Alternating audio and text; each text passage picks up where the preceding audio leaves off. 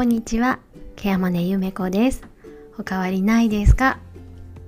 今日は5月17日月曜日です。今日は一日雨が降っていました。夜になって少し上がってきたようでもううちの周りではゲコゲコとカエルが鳴き始めています。もう田舎なので夏場になるともうカエルの大合唱です。はい。まあそんなこんなで今日もお話ししていきたいと思います。今日は、えー、っととっても嬉しいことがありました、えー、先週ですねあの現場の方に出てレクの方をかなりがっつりと、まあ、1週間続けてやったんですね。えーと、午前中のレクとそれから午後からの、えーと、きちんとしたその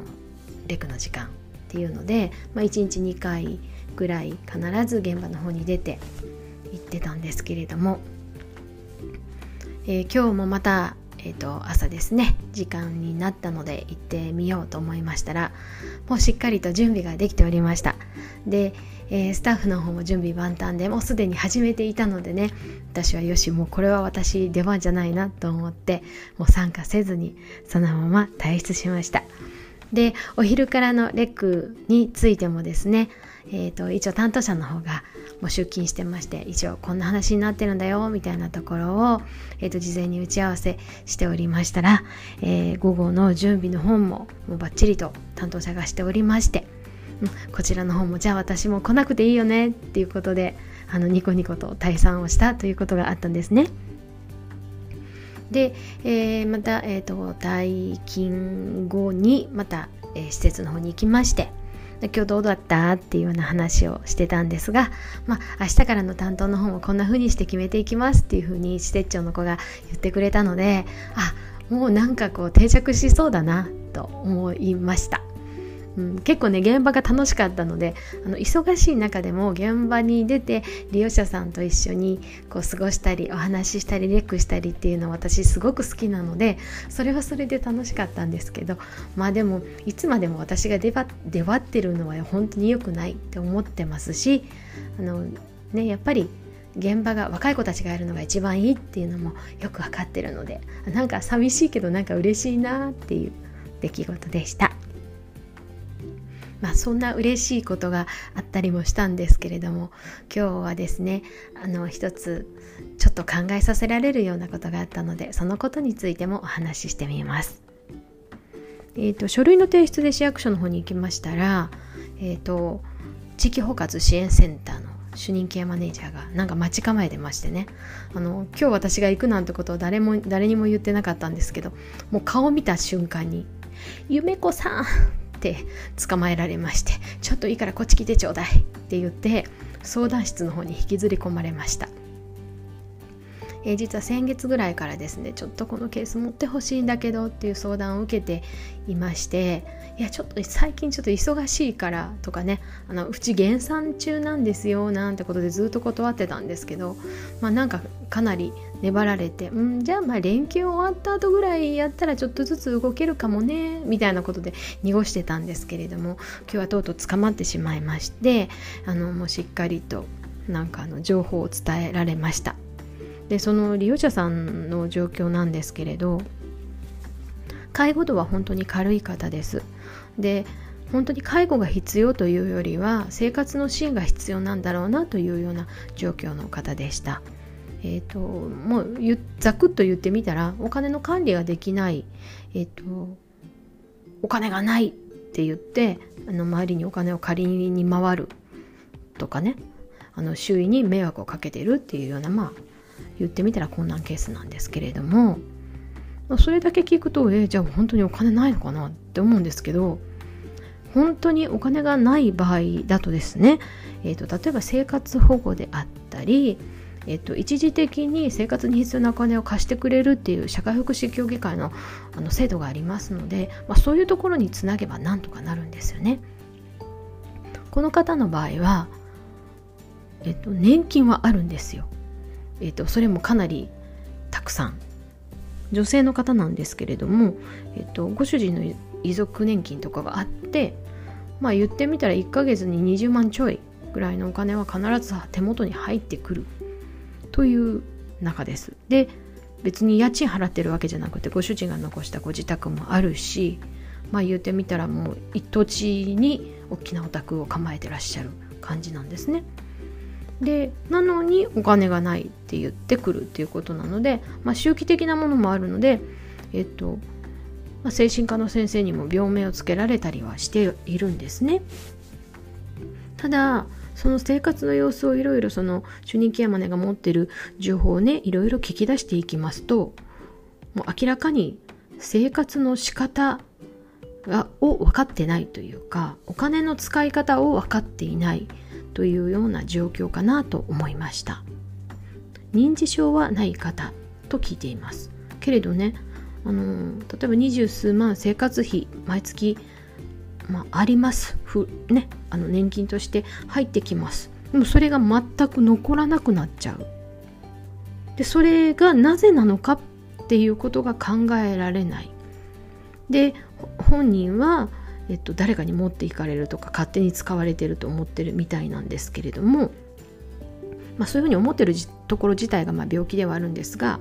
まあ、よくよくその生活の様子を聞いてみるとあのかなり使わなくていい無駄なお金があのだらだらとというか、ま、ざるのように流れていっているというのが分かっています。お一人暮らしであるにもかかわらず定期的なあのお水の配達しかもかなり高価なお水の配達を受けてたり、え、っと飲み物とか牛乳とかヨーグルトとか、まあ、いわゆる高齢者の好きなヤクルトとかねああいうものももう飲みきれない量を毎日宅配受けているとかねあるいは、まあ、お一人暮らしなのでそんなに汚れないだろうなって思うんですけれども定期的にそのお掃除の宅配も受けてるっていうような状況なんですね。言ってみたらえっと、自分が若かったり、えっと、ご主人が生きておられた頃の生活レベルと今のこれになって一人になった時の生活レベルを変えることができていないっていうことがそもそもその生活が破綻している原因なのかなっていうふうに思ったんですね。でそんなふうに正しく判断できないっていうこと自体が、まあ、支援が必要なので、まあ、その時話したのは、まあ、これなんとかこうえっと、成年後見とか後見にならなくても補助か補佐にでもなれば、まあ、誰がついてくれるのでお金の管理もしてもらえるかしらっていうようなところで、まあ、一旦落ち着いたんですね。で地域包括の方もなんとかその、えーと、権利擁護の方につなごう、まあ、日常的なお金の管理をしてくれるところがあるんですけれどそこにつなごうとはしたけれど、まあ、本人がギリギリのとこでいつも覆してしまって支援につながっていないということだったのでまあじゃあまああのもう身近にいる親戚の方にでもですね申し立ての方をしていただいて進めていくような方向にしましょうかみたいなところで今日の話はまあ一旦終わりまして であの勝手に私のスケジュール組まれてしまって明日まあその方のところに訪問に連れて行かれるという運びになっています。まあ、そういうことを聞きながら思ったのはですねいかにお金のことを考えない人が多いのかなっていうことです。あの私自身も実はそうでした。